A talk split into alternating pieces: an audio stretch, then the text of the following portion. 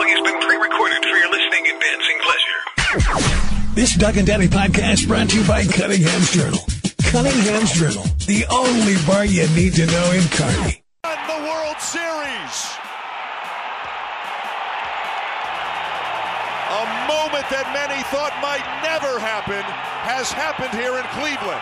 For the first time in 108 years, the Chicago Cubs are World Series champions. Are you tired of this song yet? Cub fans cannot be No, I- this song. Cleveland Indian fans, yes.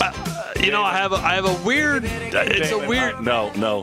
That sounded like Nebraska at Notre Dame at the end of that contest yesterday. How did that many Cub fans get into Progressive Park in Cleveland for Game 7? Oh, the financial district in Chicago is way more successful than the financial district in Cleveland. My brother was telling me that every guy he knew sold his tickets. I mean, they're not idiots. I mean, Yeah. I mean, it, it's funny. I mean, I think it just goes to show that you know the Cubs are kind of that chicky, cool, yuppie brand. And I mean, you looked at it. You know, you when you when you saw it move to Wrigley Field, I mean, half those people haven't been at Wrigley except to have a beer or two over. You know, and it's all the where none of the diehards were there when tickets are going eight, nine, ten grand a, a thing. It's not the true Cub fan that's there. It's that that yuppie, clicky, yuppie kind of thing. So I, I yeah, I, I thought it was uh, I thought it was one of the the best uh, World Series games that I've been fortunate enough to watch. I think I'm still amazed at how much the Major League game has changed from a standpoint of if you look throughout that entire series. And, and and lack of doing things fundamentally right or the lack of playing the game hard how many times that affected this outcome. And so you've played 175 games, and now you're going to get to the final one where it means the most, and all of the bad fundamentals that have crept into the game has on the biggest stage rears its head. You look at Baez with his errors, and everyone will say, "Well, that's how he's done it all year." Well, that just because he's done it all year doesn't make it right. You look at Rajai Davis, you know, in the ultimate opportunity, he's lazy on his approach. He doesn't get behind the baseball. He doesn't work through it, and now he has no ability. He throws flat-footed to try to throw out Kris Bryant because he what assumes Kris Bryant isn't gonna isn't gonna get there. He, you know, on the ball in the gap by Contreras, he gets a take jumps in three steps and then breaks back. I mean, you see all these things from a baseball standpoint. Ramirez, what are you doing not protecting against the double in the 10th? I mean, that's baseball 101. Never give up the double in the 10th. Francona, why are you panicking? Montero's up. You have the best double play candidate in the entire lineup, and you're in. I mean, it's, it's I mean, all the. I mean, I've never seen such. I mean, Grant, I'm just. Man, you're taking all the fun out of this. I'm just a DJ. I mean, I'll, taking all the I, but- and then. Maddon, what are you doing? I mean, I I never wanted to see a manager lose a game more for over managing than I had. I mean, he would have been. I mean, really, you're going to go to Lester, and then you know you're you're just pushing all these. You're just trying to. It's like, come on. I mean, it was so badly done from a managerial standpoint on both sides of it. I mean, how can you leave Kluber in to give up five? You're When- to I get mean, run out. You know you're going to get run out. That's this. that's fine. I- Everybody I, loves these guys. What's that? No, I mean that's the thing about You it hate is baseball. What's that? You hate baseball. I love baseball more than anything. There was nothing cooler than me and my little man and, and, and Emma yesterday watching the game. I mean, that's what we were talking about. I, I hate the national media who, who, oh, baseball needed this. Wait a minute, you weren't in Omaha? What's that? No, sir, I wasn't at Omaha. I had to take the kid. The kids got to get to bed at a decent hour. They had school the next day. Um, but you know, you hear the national media, you hear like Herbstreit and Fowler and all these football guys and Cowherd and all these guys trying. Oh, baseball needed it. Baseball didn't need anything. All right, baseball's fine, dandy. You know, for for the national media not being in love with baseball anymore. Look at the numbers. Look at how many people are going to the games. They're doing fine. The- you know, the the game is strong. Is it strong in certain segments of the population? No, but it's made up for in other segments of the population. And so, I thought it was a grand stage. I thought it was a phenomenal game. I think the poor groundskeeper from Cleveland is probably looking for a job this morning. Um, you know, because he's the guy who, who I felt like uh, really delivered the World Series to Chicago. I mean, I, you got to be better than that in that situation. I thought the crew chief panicked. I mean, Let it rain. yeah, l- at least make it. You know, I mean, that's what I never understood. They made them go through the eighth with it raining. You know, I mean, Just a little bit. right? But really, uh, you needed to put the tarp on for that. I mean, I understand throwing a tarp out maybe on the mound and on the on on home plate, but really, 17. I mean, if you look at that game, they were the Cubs were buried. They were deer in the headlights. They didn't know what was going on. And now I love how Heyward now, the guy who hit 168 is now the hero because he pulled everybody in a room and said, "We're going to do this." Well, what was he going to do? Pull everybody in a room and be like, "Hey guys, we we've just blew it. We just we should just roll over and die." Hero is the only guy with two rings in the last two years. Exactly, Ben but I but but. I love how you know Rosenthal's on there talking about how oh great job by Heyward pulling them in a room. What were you gonna do? Put them in? A, there, it's the visitors' locker room. I love how we make heroes. out. He pulled these t- this team together. Never say die. How do you know they didn't go back in the room and be like, man, we've blown it? You should be on the Cowherd show right. today. Great job, Chapman. Indian fan. Yeah, so I just thought it was one of those really like I, let's just for, search for every storyline. Hey, Ross, block a ball maybe. You know, maybe block the ball instead of getting knocked out, Wow. right? And then you don't. I mean, I get with the home run and, and everything else. Uh, David Ross, don't get me wrong, great story, but I just love how he's been made into this, you know, by by from the whole storyline of oh we we we're resilient. We're, what are you gonna say? I mean, you were no more resilient than anybody else. If Martinez slaps a triple down the line, how resilient were you? Right. I mean, that, that's my whole point. Is you know, if, if if if Brian slips and falls and throws it to the right field line, game's over. right? Well, it would have been tied. Martinez was going to score fastest guy in Major League Baseball. no. the fastest guy Well in Major League up. Baseball. Doug and Daddy show. No way. The right field. We didn't even know who was playing right field by that time. Great job by Fox for even letting us know who was like. I've never seen anybody score on an overthrown throw to first when you were the batter. He would not have scored. I'm just saying that with the way the game was going, No. and how, with the rain delays and the home run off of Chapman, anything could have happened. But my whole point was, I thought a horrible job by, done by Fox from the standpoint of I didn't know who was still left in the game, who was playing, who was where, who they still had left in the pen. They were talking about all. They bring on Rose and Rodriguez at the point where, excuse me, can you tell me who's still available? And now back to the game. Yeah, exactly. It was just I thought it was a horrible job by Fox. They're bringing in and Alex Rodriguez. Is he not the most awkward guy to watch on television? Yeah, but he did, he did a lot better than I would have thought in this role, and a lot of people are giving him credit. he for does. that. He's very knowledgeable. I just wish the the the the presentation. Oh, he's got a polish. Yeah. Just kind of like his whole persona as a ball player. Okay, let's take a little Yeah. breath here. Doug, Doug Duda, UNK baseball coach Damon Day, uh, my co host today, Game 7 of the World Series, a classic. Congratulations to all the true Cub fans out there for uh, getting that win. Uh, who would have ever thought Royals and Cubs back to back World Series champions? Uh, and again, I'm the one that was rooting for a great series. I have a Cub shirt. I don't have a Cleveland shirt. I'll wear that Cub shirt because it was a gift, and uh, I'm not anti-Cub at all. But I have to tell you, it was it was great in my mind. I was thinking, all this that I've been talking about for the last month is you've got to make Cub fans sweat a little bit. Make them sweat a little bit. Make whoever sweat a little bit. Make it a great series. And Cubs fans had to sweat about as much as Cub fans could handle during this series when it all got tied up. Uh, I was sitting there at six three. I'm going, "Uh, come on, Cleveland, make one more little push here. Cut it to six five. Let's let's make the ninth inning exciting. All the time, wanting the Cubs to win the baseball game.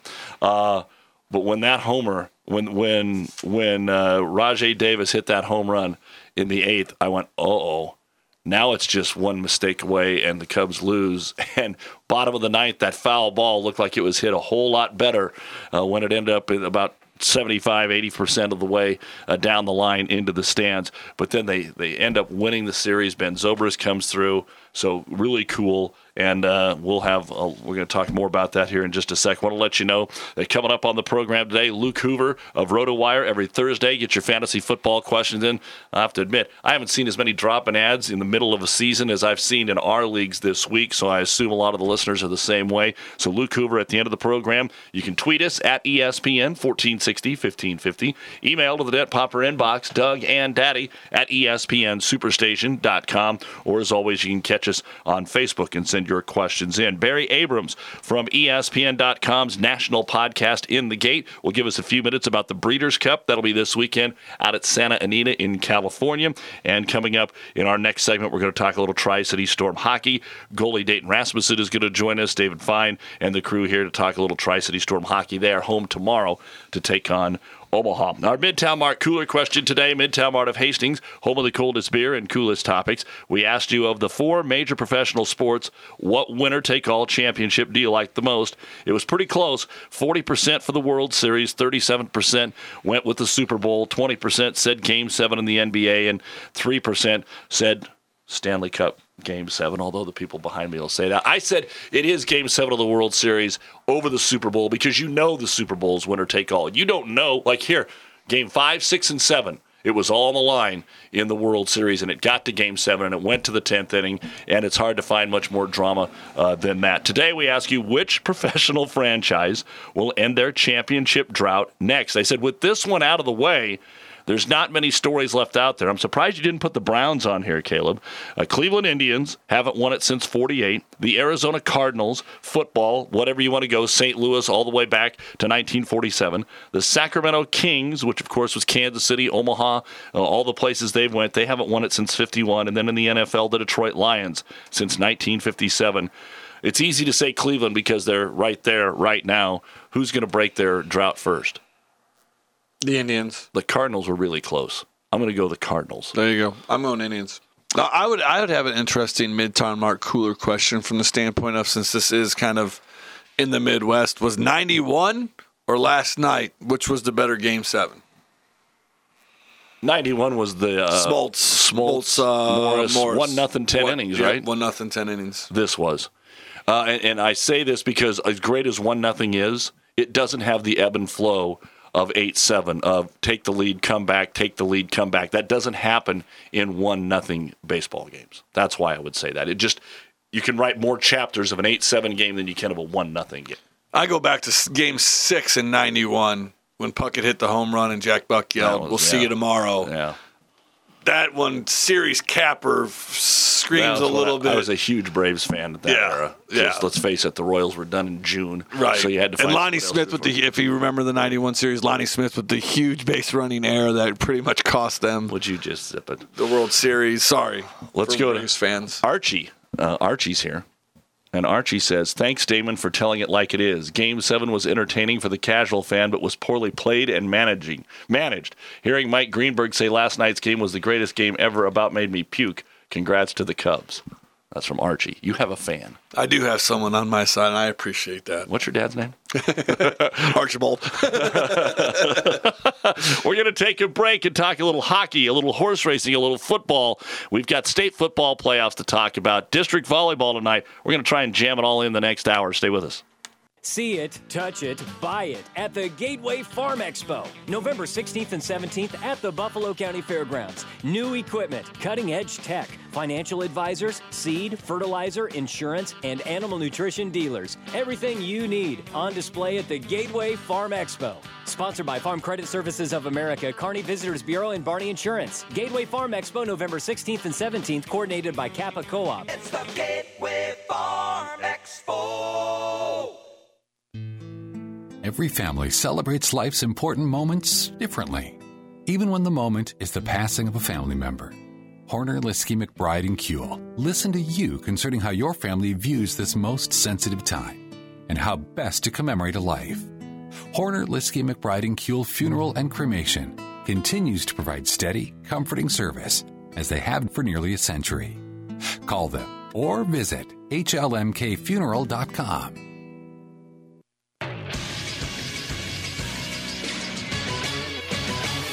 ESPN Radio Superstation 1460 and 1550 Weather Eye Weather is brought to you by Farm Bureau Insurance agents Rich Peters and Matt Myers on North 2nd Avenue in Kearney. One play can change momentum in a game. Field goal attempt for the corner with 1.6 seconds to play. Now he launches up a shot at the buzzer. And one deductible is a game changer when it comes to your insurance. He hits it! A three-point field goal wins the state championship. That's why you should see Rich Peters and Matt Myers, your Farm Bureau agents. They can bundle your car and home together into a single policy. So, if life sends a blitz in the form of a storm or fire, Touchdown! You gotta be kidding me! you'll pay just one deductible for everything that's covered. Talk to Farm Bureau agents Rich Peters and Matt Myers today and see how simple it can be. Farm Bureau Property and Casualty Insurance Company, Western Agricultural Insurance Company, securities and services offered through FBL Marketing Services LLC, affiliates Farm Bureau Financial Services. Here's your Tri Cities weather forecast. Mainly sunny today, high of 72. Tonight, mainly clear, low near 39. High of 70 on Friday, lots of sunshine. Friday night, mainly clear, low near 40. High of 68 on Saturday, lots of sunshine. Saturday night, becoming cloudy, chance of rain, low near 48. High of 61 on Sunday, cloudy, chance of a shower thunderstorm. Sunday night, chance of rain. From the Weather Eye Weather Center, I'm meteorologist Laura Lockwood. Right now, 55.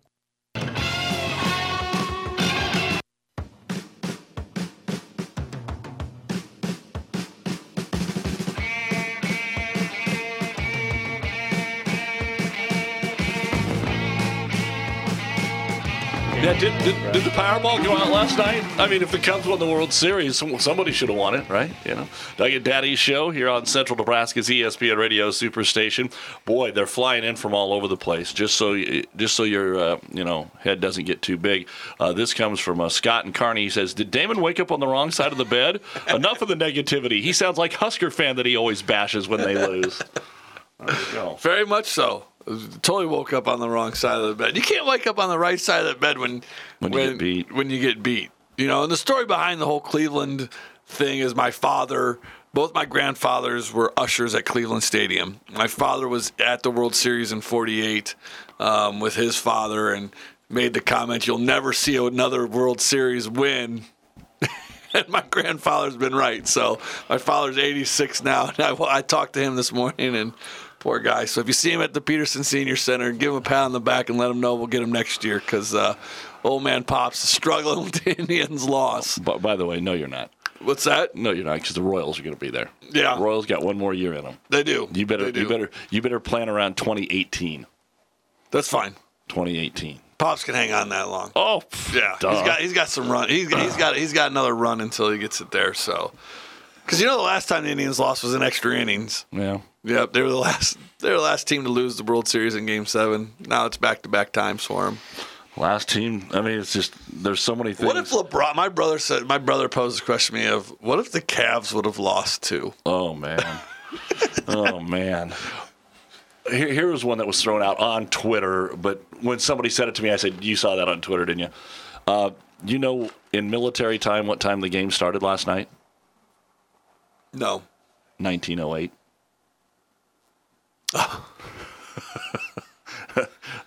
Freaks you out just a little bit here at the Midway Auto. And there's 108 stitches in a baseball, Uh oh. and 108 years between titles. What about the baseballs you use? Are there 108 stitches in those? Yeah, they're all. Not those low budget 98 stitch baseballs. Oh, our batting practice balls. They're probably got.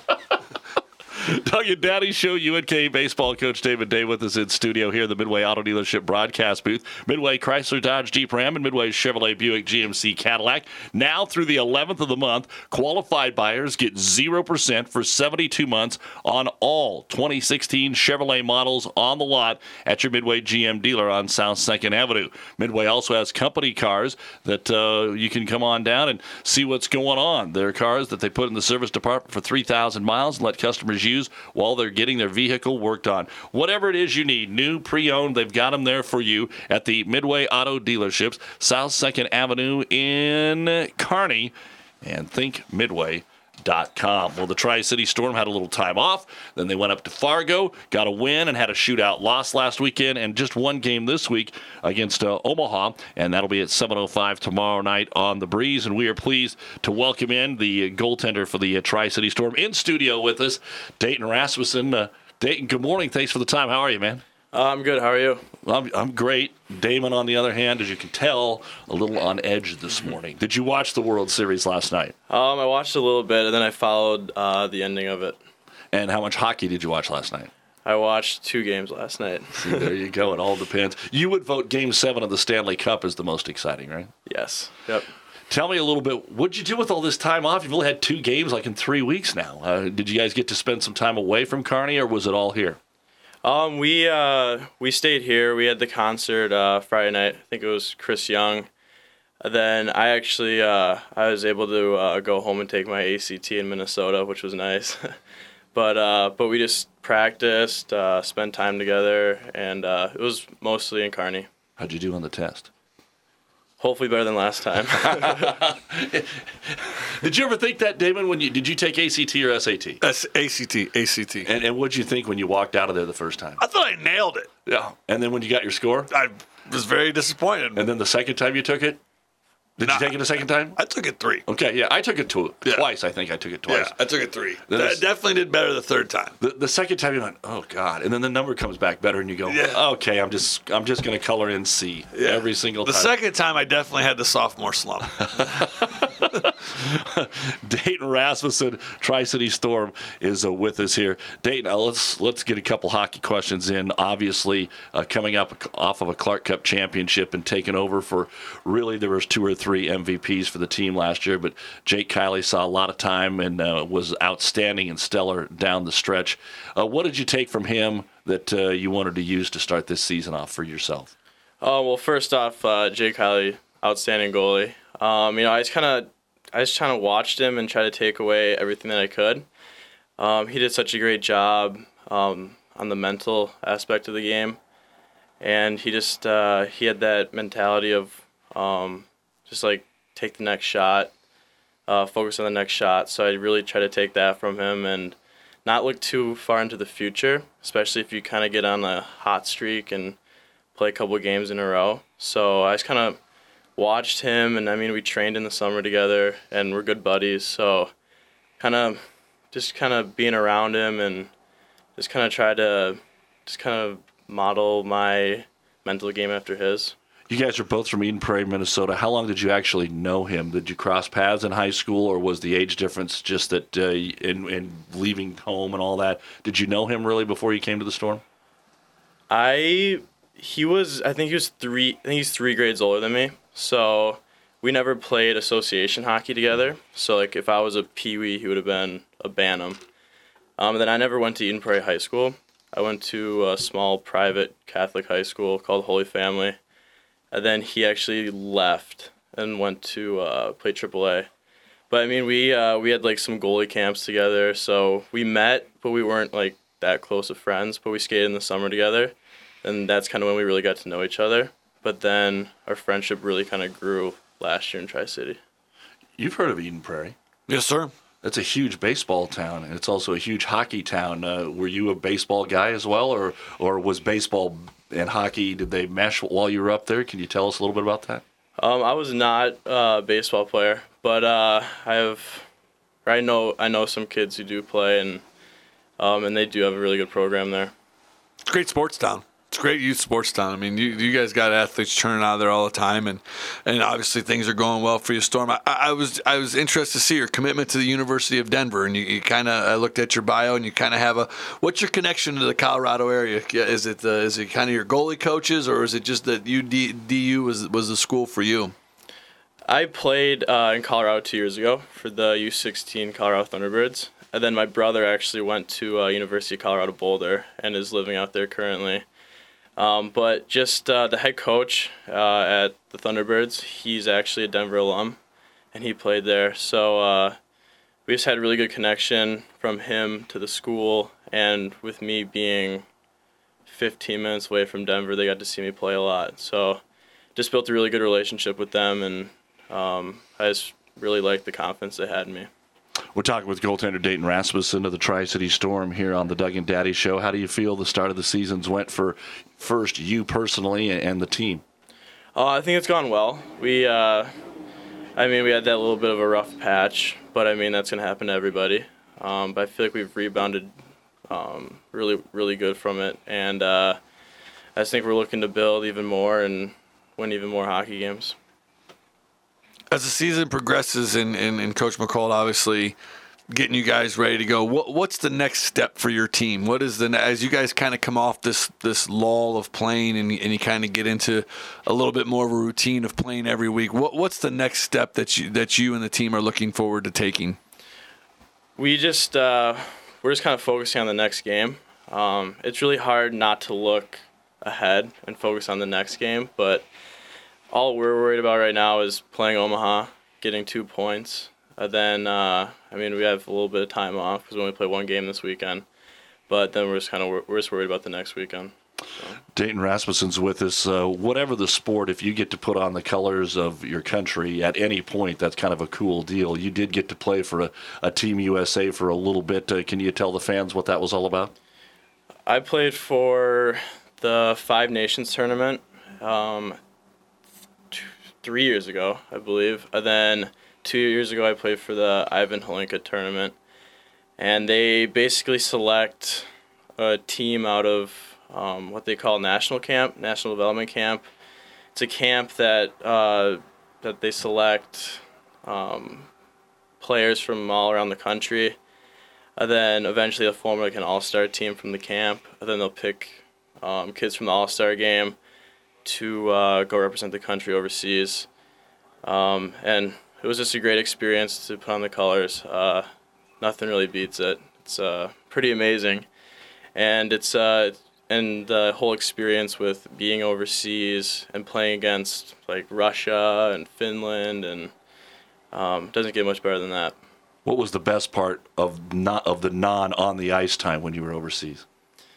Um, probably because you know you don't really know any of the guys because they're from all over. So I mean, you get to meet guys from all over the country, and then kind of just touring around, you know, uh, Slovakia and Czech, and getting to see some really cool sights and just being around the guys.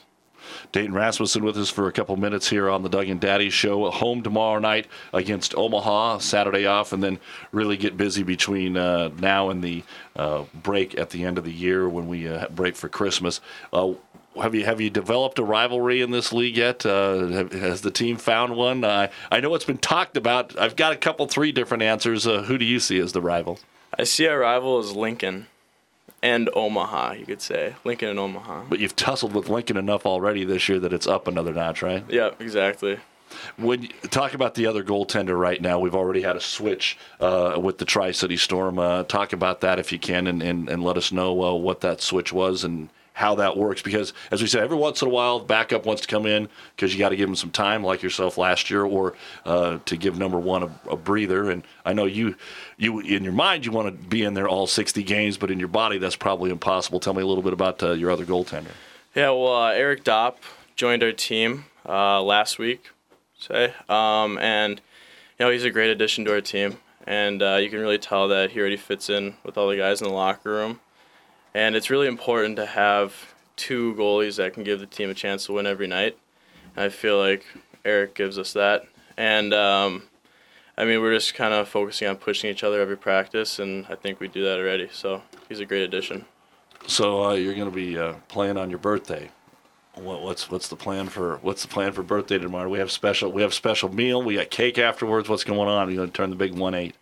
Um, I don't really know. I mean, just uh, I think my parents are gonna be in town. My parents will be in town, which will be really nice. So I'll get to see them, and um, hopefully it's gonna win. I mean, that's all I could ask for for my birthday. Can't ask for more than that. Seven oh five tomorrow night. Lottery tickets and cigarettes. That's right. Boy, you just dated yourself there. you just dated yourself there. Uh, the voice of the storm, David Fine, is with us in studio as well. Uh, we'll get a couple uh, thoughts. You got a big promotion tomorrow night too, David. Yeah, social media night, and what actually we just uh, figured out is going to work during the game, if you come out and you're a Snapchat user for social media night, uh, you can use the official Storm geotag for during the game. So basically, for those that don't know what that is, basically, if you swipe left or right on your phone after you take a picture on Snapchat, it will come up with a special uh, Storm design. So that's going to be pretty cool. Uh, we're working up some other things in the hopper about some different social media uh, related things. For example, uh, Dayton might be announced as starting a net at DRAS 31 or something like that. Uh, but some of the other things we have, we have uh, the Nebraska Lottery helping with Tweet Your Seat, and they'll be giving out some lottery tickets and uh, some prizes for the fans. And it's sort of strange that this is only three games in 25 days for the Storm, and Omaha is on an eight-game road trip, mm. and at the and this is game seven of it. They've already traveled like 3,800 miles in the last three weeks, and by the end of this weekend, they're they will have traveled 4,400 miles. And it kind of reminds me of last year with the storm, where it went about 3,800 miles in three weeks, and that was longer than the distance to the Panama Canal or something like that. Yeah, yours is coming, right? Uh, everybody, everybody gets some. Maybe not quite that bad. The storm doesn't have longer than a three game road trip the entire year, but it'd be like, you know, road trip six of eight games on the road. But three straight, that's clearly the you know lowest in the league. Sort of just interesting. Clearly different. I know when we picked up the schedule at the beginning of the year, we went, huh.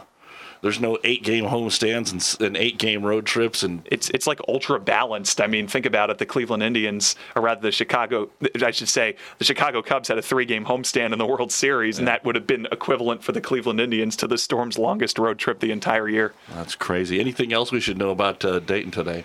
Um, yeah, he was rated as one of the top uh, on the NHL preliminary watch list for the NHL draft. So it's exciting to sort of having gotten to know Dayton last year uh, uh, to see him in this season, and it's been really great to get to know Rast time even better. Dayton, last question. We were talking about this before you came on the air. A lot of Storm alum now, more than ever, are competing in the NHL, competing at the next level, whatever that may be, and they're doing very well. Uh, how does that bode for being a Storm player right now and, and being on a franchise that has the Clark Cup and guys that are doing well at the next level?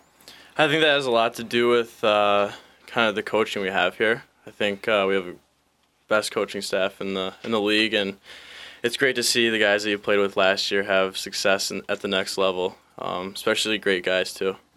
Well, we'll let you guys get out of here and uh, get back to work. Happy birthday tomorrow, and uh, hopefully you. get that present you're looking for.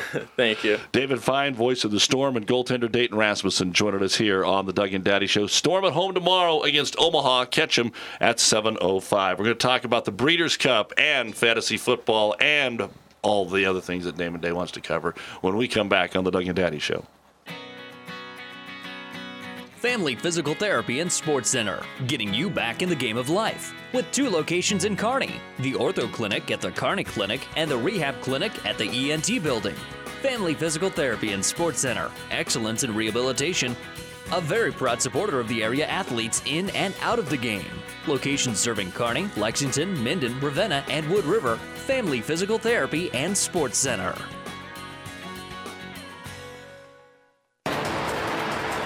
Looks like the Spartans have a lock on this one. Clock's winding down. Here's the handoff to the tailback. He's hit at the line of scrimmage. The ball's loose. Picked up by Nebraska at the 20, the 10, the 5. Touchdown! Huskers win! Now add the best food and drink specials around, and you just witnessed a game day at Jersey Sports Bar and Grill, your true neighborhood sports bar, where the grill and the game are always on. Vista Point Shopping Center, North Kearney.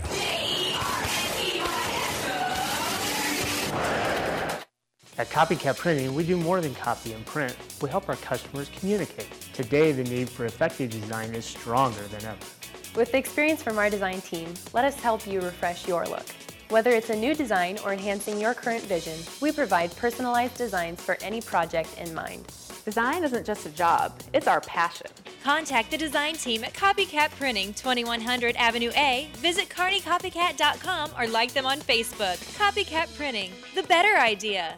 Okay, guys, two things to remember GNC and JXT5, a men's supplement that works in five different areas testosterone, joint, libido, prostate, and vision. I've been taking JXT5 for a month now, and here's what I've noticed more energy. I walk 5 to 10 miles a day at my job, and I've noticed a lot more energy getting through the day. Plus, both my knees and feet feel much, much better. Do yourself a favor and learn more about JXT5 at any of the GNC locations in Grand Island, Hastings, and Kearney. To some, winning isn't everything, it's the only thing. Others say it's not whether you win or lose, it's how you play the game. But everyone can agree that the uniforms and equipment you play in make a big difference in how you play and how you win. That's why TM Sporting Goods gives you that winning edge with top name brands and personal service from seasoned pros like Steve Veridol and Tino Martinez. TM Sporting Goods on the bricks, 2217 Central, downtown Kearney. TM Sporting Goods, a division of protein design. Well, it's one for the money, two for the show. Daddy's show here in the Midway Auto Dealership broadcast booth. Rolling along on a Thursday. Luke Hoover's going to answer your fantasy football questions. So much going on that I know a lot of things getting overlooked. Price is Right show was in Grand Island last night, packed, overlooked. Come on down. Price is right. The 50th anniversary of the CMA is on last night. A lot of pub on that this morning. We've got the Breeders' Cup coming up, and it doesn't stop because we've got Thursday night NFL football tonight. Could be a high-scoring affair as the Falcons, the number one offense in the NFL, takes on the Tampa Bay Buccaneers, and that will be at seven o'clock coverage, 7:25 kickoff here on ESPN Radio. In Tampa Bay? Yeah. Are you ready to flip the switch that quick? To football? Just to anything. I mean, it, it just it doesn't stop. I mean, in three days, Cub fans will still be enjoying it, but the rest of the world will have moved on. I think the rest of the world has moved on already. Yeah, I, I definitely. I mean, that, that's what's great about it is you kind of it happens, and then you buy the T-shirt and you, you you move on to the next one. I do have to give a shout out to my baseball ops guy, Colton Wersbicky. He's been a, a downtrodden. He's been through so. I, to be honest with you, it's quite idiotic how he acted. So I, I'm just. He wanted me to give a shout out because he's some diehard Cubs fan. I think he's lot of 21. They didn't know how to react. He's 21. He's not old enough to. Exactly. He's not allowed to say die hard. He's not allowed to say he's been through a lot. Like I got to listen to this guy like he's 58 years old and you know grew up on the north side, and just the the anguish that he's gone through. You've been through no anguish when you're 21 and been a sports fan. Missed rent to get a Cubs ticket. Yeah. I mean, that's the stuff you got to have. So that's the thing that I, I so my shout out is congratulations, Wiki. The Cubs have won, but it's not really that big of a story because you, like so many other diehard, quote unquote, young Cubs fan, have only known them since Epstein's been the GM. Can you even name who the who, who the GM was before Epstein? That's what I always ask those guys. I'm like, what do you mean? He's always been there. No, he was actually with the Red Sox. Yeah, no kidding, you So- little pups. How does this time just keeps flying on this show? Barry Abrams is Because I just us. keep ranting Yeah. about this, and I'll admit I am disgruntled Cleveland fan that lost again in the in the seventh game in extra innings. Oh man, Barry Abrams, he has got another great podcast up on In the Gate talking about the Breeders' Cup this weekend. He has been a friend of the Doug and Daddy Show, and we're pleased to have him back. Barry, did, did you have a rooting interest last night? Not a rooting interest. I want to say one thing before we get into that. I actually have a connection to uh, Dil, uh, uh, Dayton Rasmussen, whom you had on. He talked about having uh, played in the Ivan Hlinka uh, hockey tournament for Team USA. One of my very good friends was an assistant coach on that team.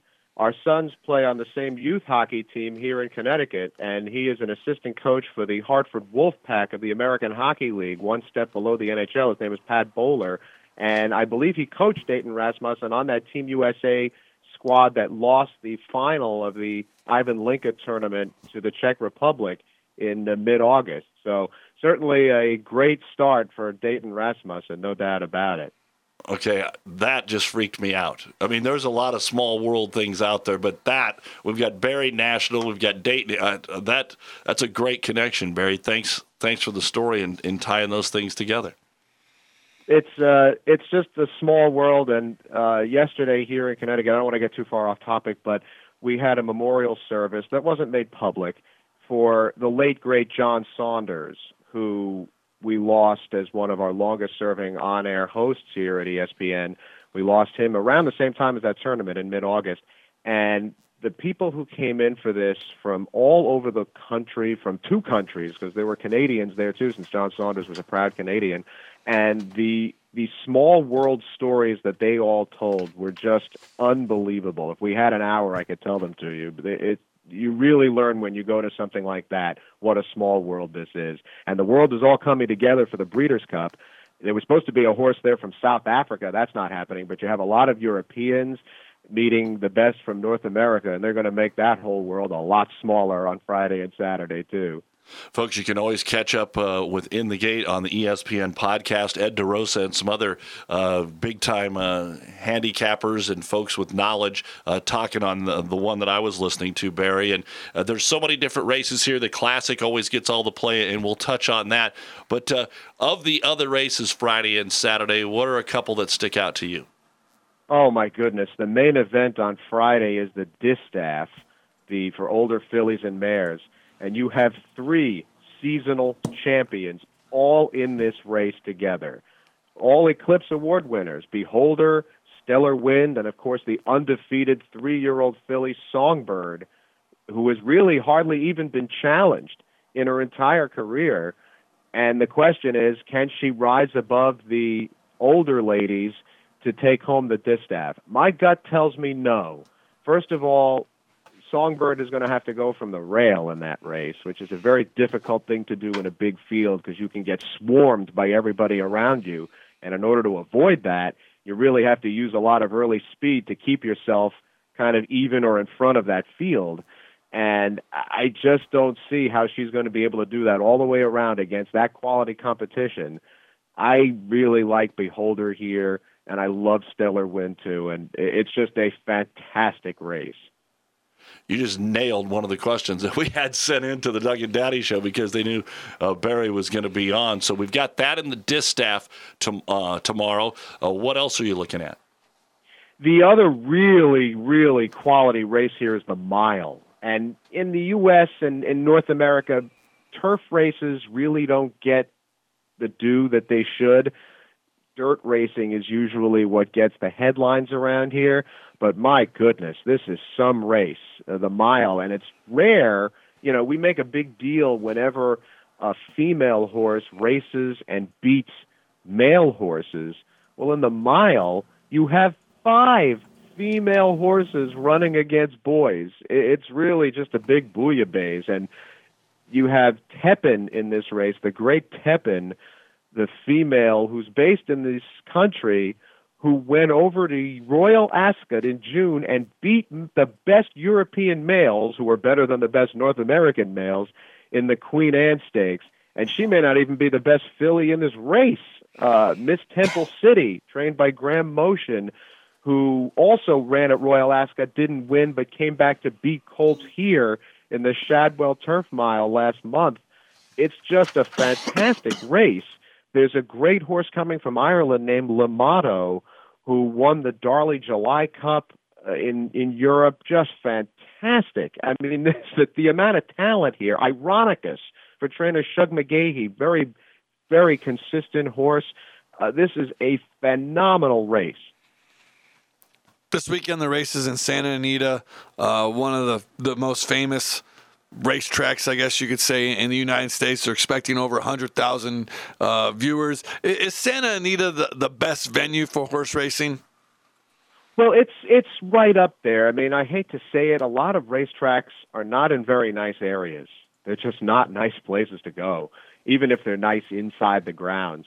Santa Anita's in just a, a bucolic little area just about an hour north of Los Angeles in the mountains. You can see them behind the track when the vistas are shown on TV, and it's just beautiful. It's right next to a beautiful upscale mall, so you've basically got both the best of both worlds in there. Uh, it's a lovely place to go, and it really has the best infrastructure for hosting a big event like this because there's so much hotel space. There's places for the rich people. There's places for the middle class people.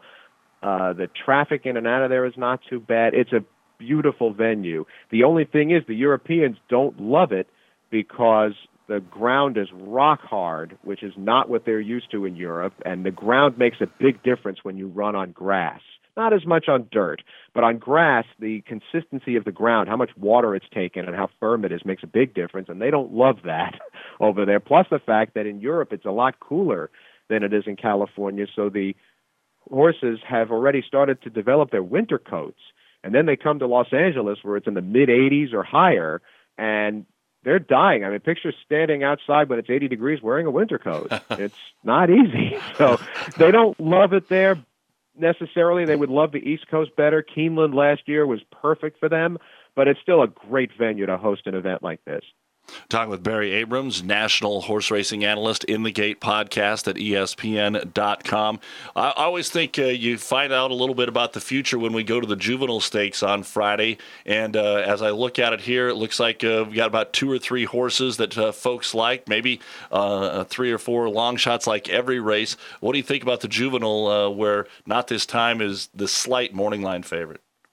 Yeah, I don't love not this time here because I think he's going to be part of a huge pace scenario. I mean, again, with any race, human, equine, or otherwise, if you watch the Olympics with you know all the uh, track and field events, the question is who's going to set the early pace, and how many of them will there be, and how competitive will they get amongst each other? How hard will they push each other, and what will they have left for the end?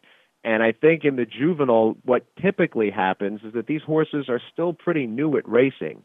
They've only run two or three times at most in many cases. So they just don't get how to pace themselves to save enough energy for the end.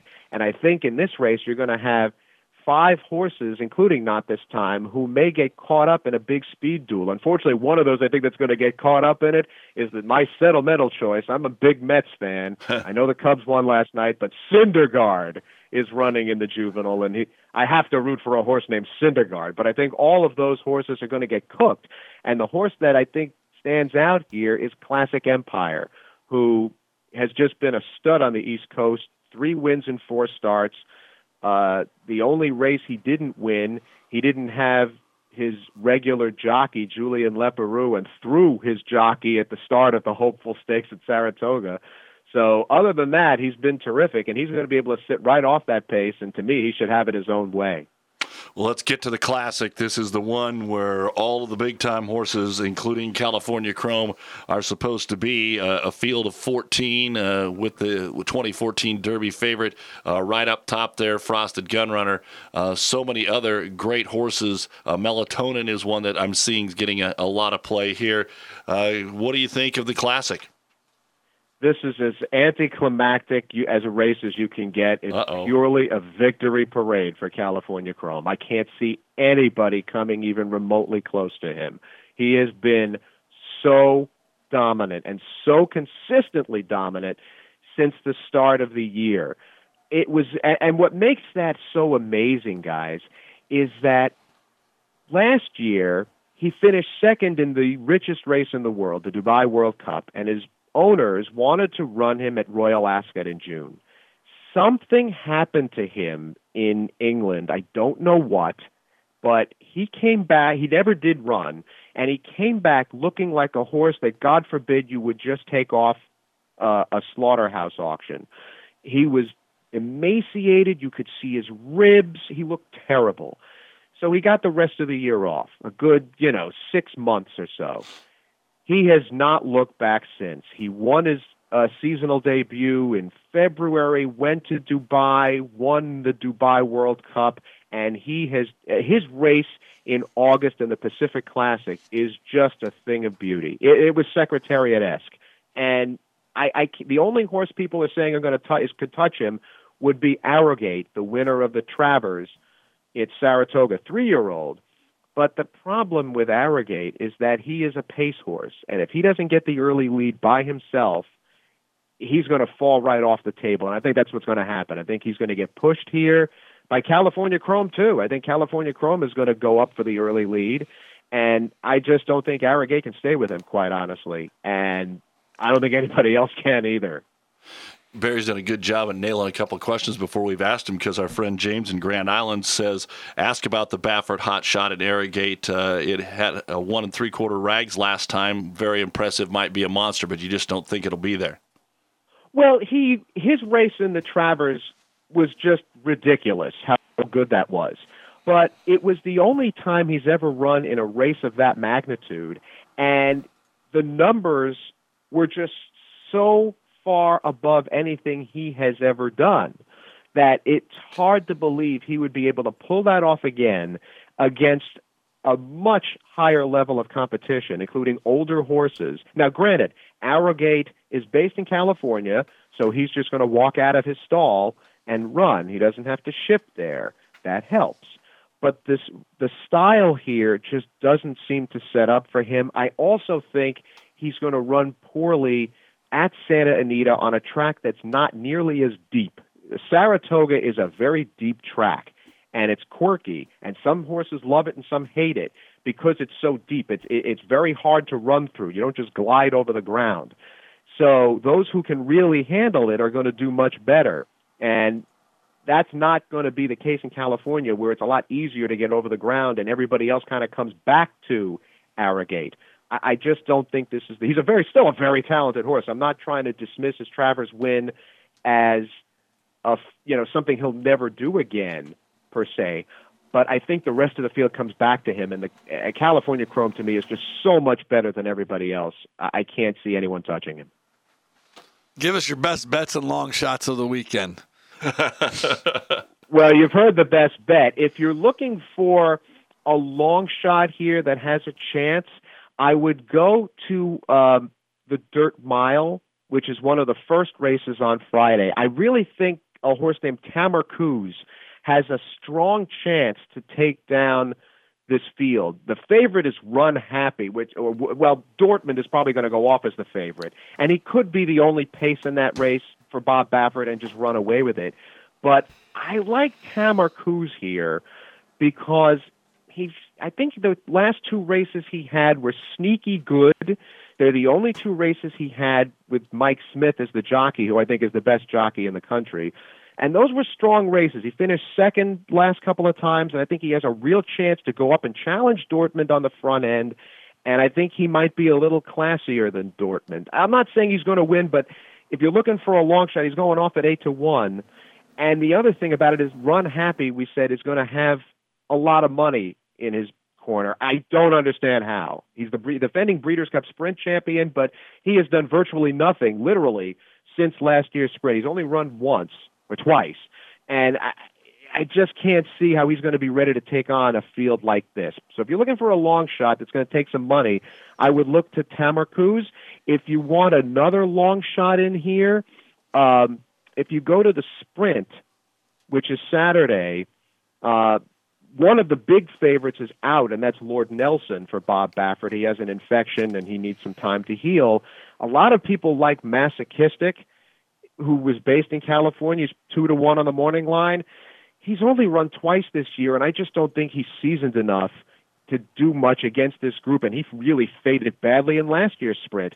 So a horse that I would take a look at in this race would be Mind Your Biscuits, who goes from the rail. His best two races have come with jockey Joel Rosario, who's back aboard. By the way, great story there. His trainer is 22-year-old Robert Falcone. He's 20 to 1 here. He's a closer, and I think there's going to be a lot of pace for him to run at. Now, I'm not saying that closers usually win the sprint because they don't, because the horses are so good that the speed usually holds. But again, if you're looking for a long shot, I think has a chance here. I would go to the sprint with Mind Your Biscuits.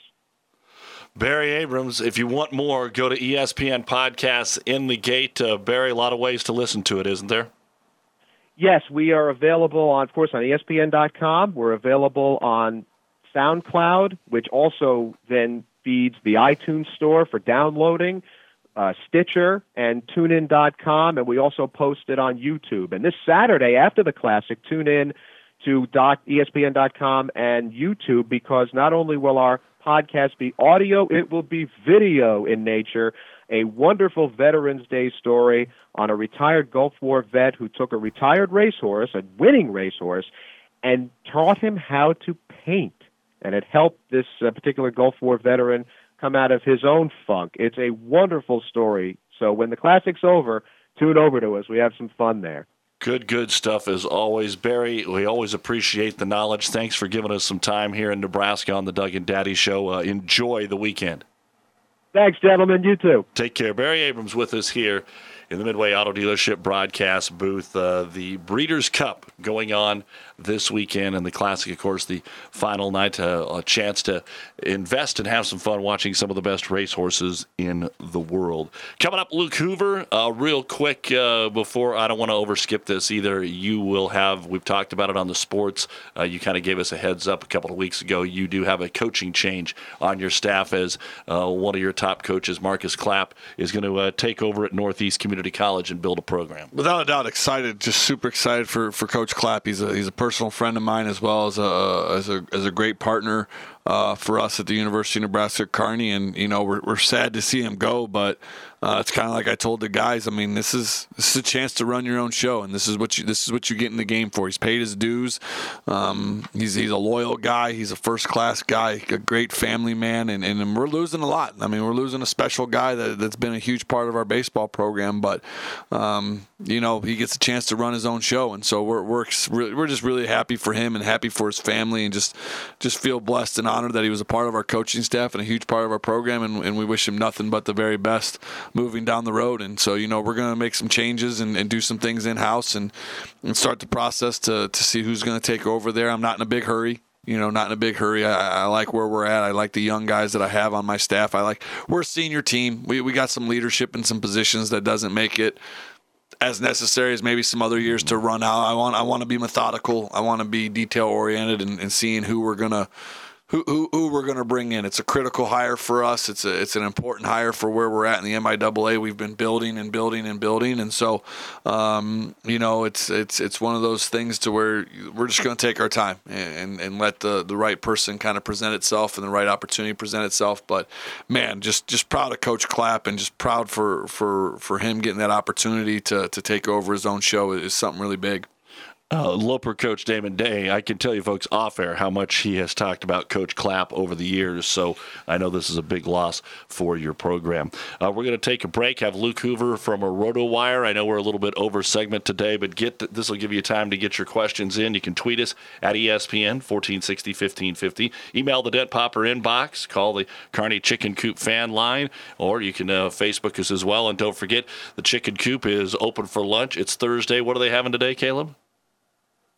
Got some of those uh, shrimp po' boys. That's Caleb's favorite. If you want to try something a little different than all the great chicken they have, had the peppercorn steak earlier this week. It is so awesome. It's like my favorite thing on the menu. If you want a big meal, uh, ribs are a great big meal. But if you just want a burger, a sandwich, try the wings. It's all there for you while you're watching the NFL tonight college football this weekend, whenever it is.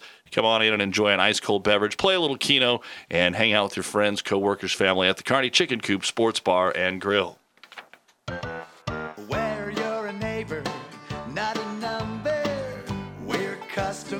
This week, a custom pack of Hastings get a five pound box of 24 ounce ground beef patties, only $13.95 each.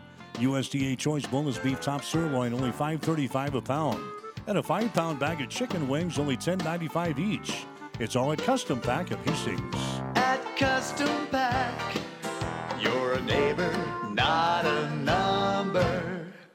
world's best thoroughbreds compete in the $28 million Breeders' Cup World Championships Friday and Saturday at Santa Anita. Simulcast for wagering at Fonner Park's Finish Line Restaurant and Sports Lounge. 13 races, 13 chances to strike it rich in the biggest prize money event in sports. Four races Friday starting 4:25 p.m. Nine races Saturday 2:05 p.m. The Breeders' Cup World Championships Friday and Saturday plus Keno. Full dining and bar at the finish line, Grand Island.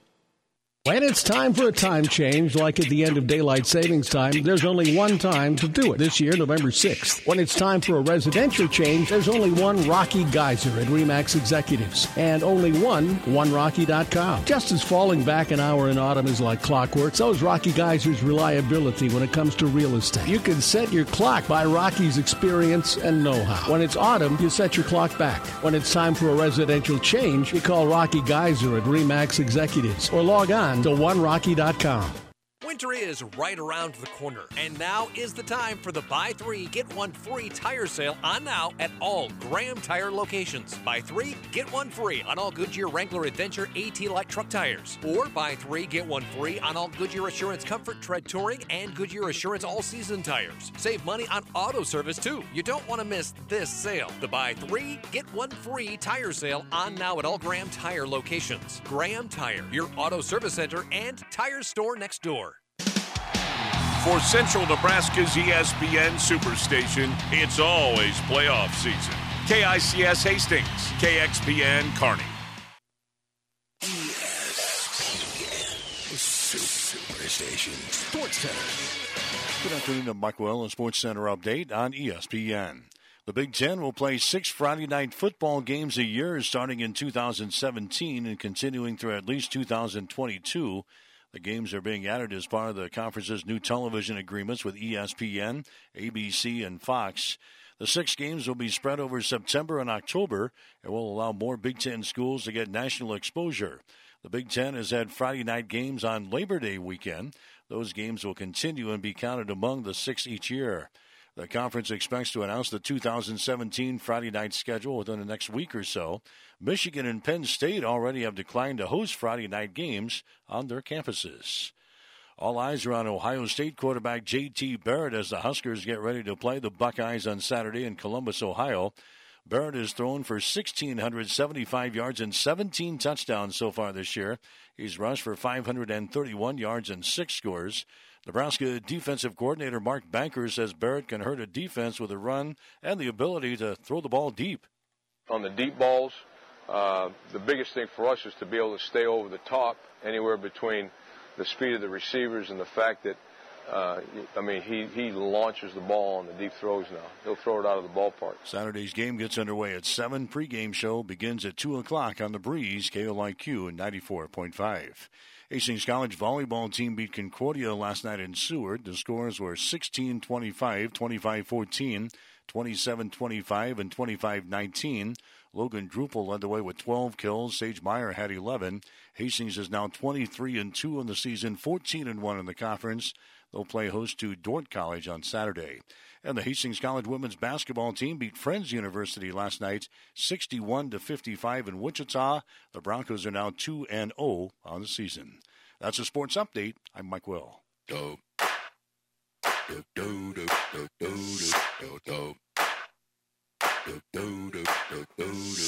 Doug and Daddy show.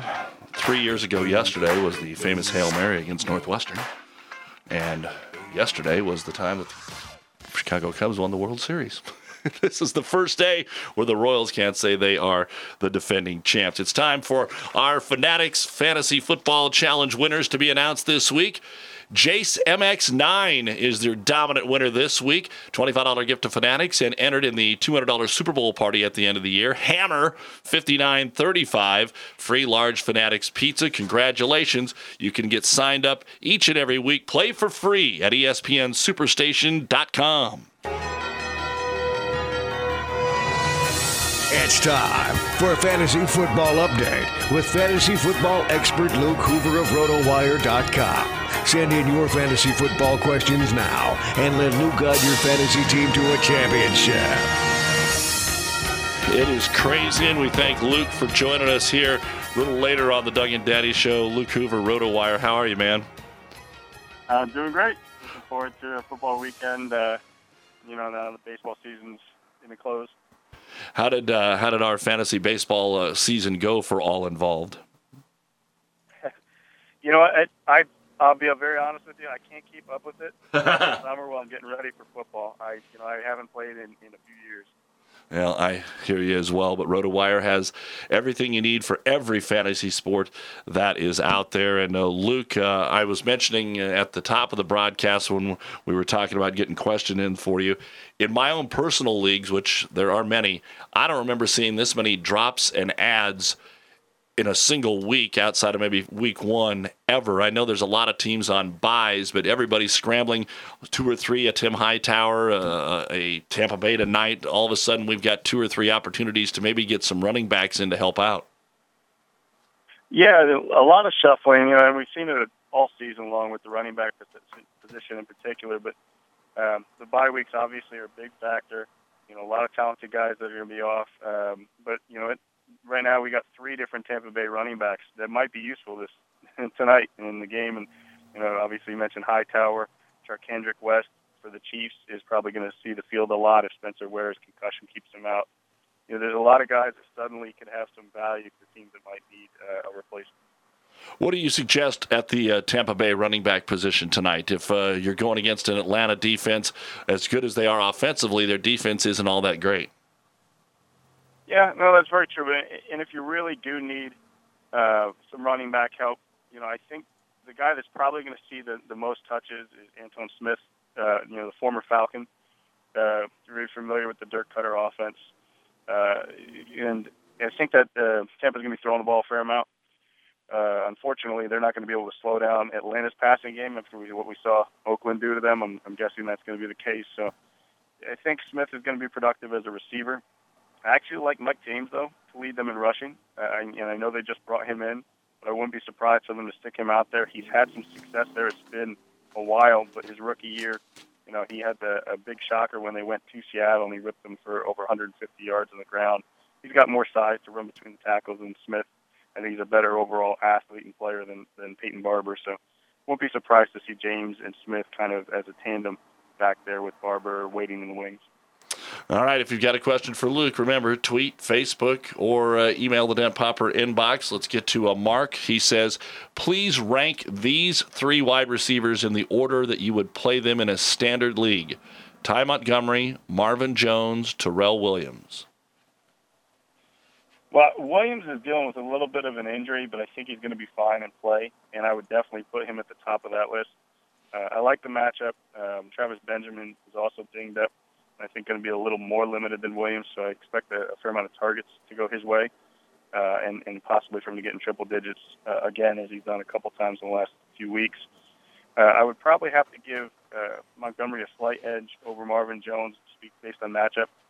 You know, he's going if he, assuming he's active, you want to pay attention to that because he's dealing with um, some some setbacks from sickle cell trait that's caused him uh, caused him to miss last week but uh, he's playing against an, an Indy defense that you can move the football on. He might continue to be, you know, the guy out of the backfield for Green Bay taking carries.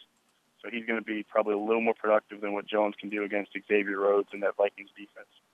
Luke Hoover of RotoWire with us here on the Doug and Daddy Show to the Twitter.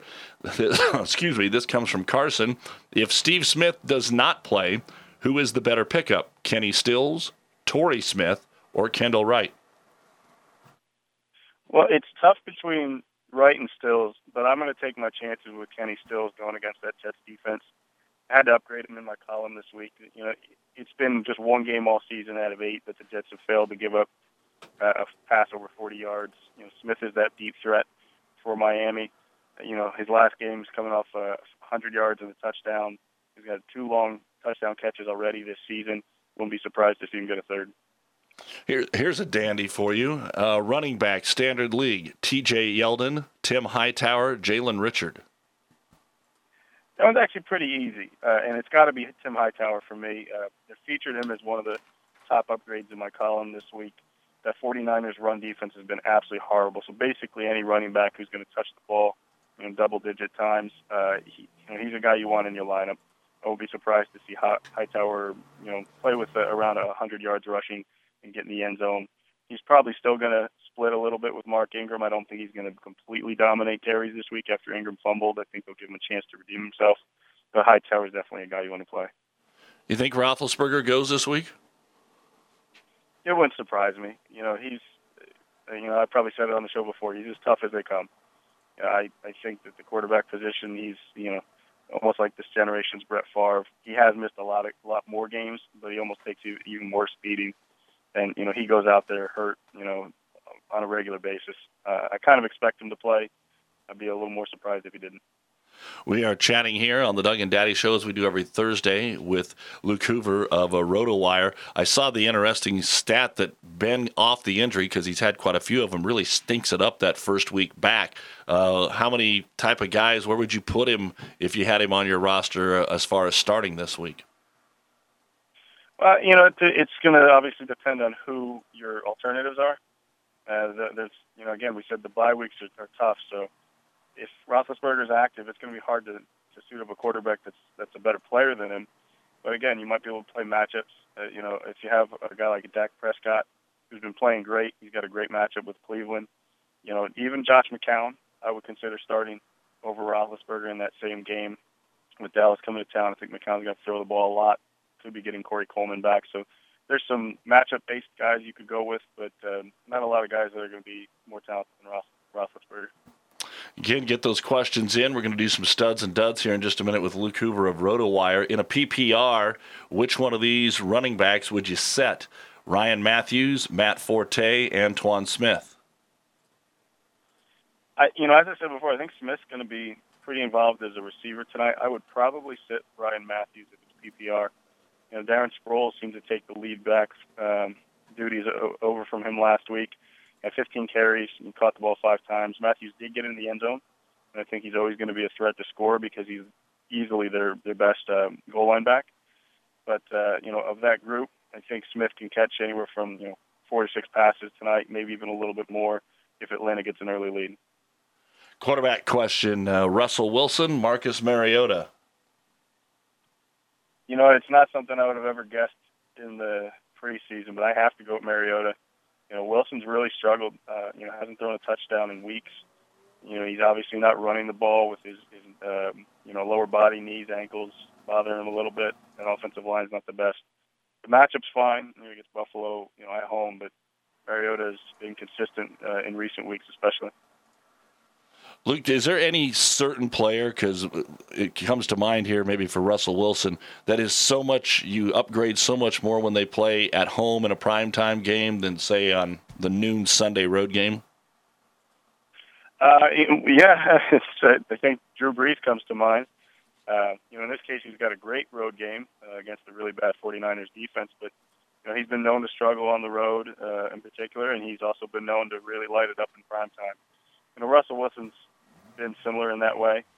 So I wouldn't be shocked if he goes out and has a nice game against the Bills. But you know, Mariota's um, getting the job done. You know, he's, he's got multiple touchdowns in four straight. Let's take a look at some of the studs and duds uh, for this week. Sure. So we've already talked about at least one of them, um, but I'll reiterate: Hightower is a guy I definitely want in my lineup. He's a great flex, you know, high-end RB two this week. Um, the running back that I'm going to downgrade is actually in that same Seattle game we were just referencing, and I think you have to downgrade LeSean McCoy. You know, we might not know until uh, game time if he's if he's going to be active. He missed last week with the hamstring injury, so I just really want to remind people the Monday night kickoff. Unless you own Mike Gillislee, you can't put McCoy in your lineup. That's a huge risk, and it's actually a terrible matchup with a guy that might just be limited at best, even if he is active. Uh, you know, as far as quarterbacks go, you know, we just saw him have a huge week last week, but I think Derek Carr comes way, way down to earth going against Denver. You know, he's he's really struggled against them last year, and he's actually not been that consistent this season. Uh, he's only had one t- uh, passing touchdown in four different games, so he's a bit boomer bust. You know, uh, to upgrade, uh, I actually went against him a couple weeks and made him my dud, and, and uh, regretting it. But it looks like Aaron Rodgers is finally back.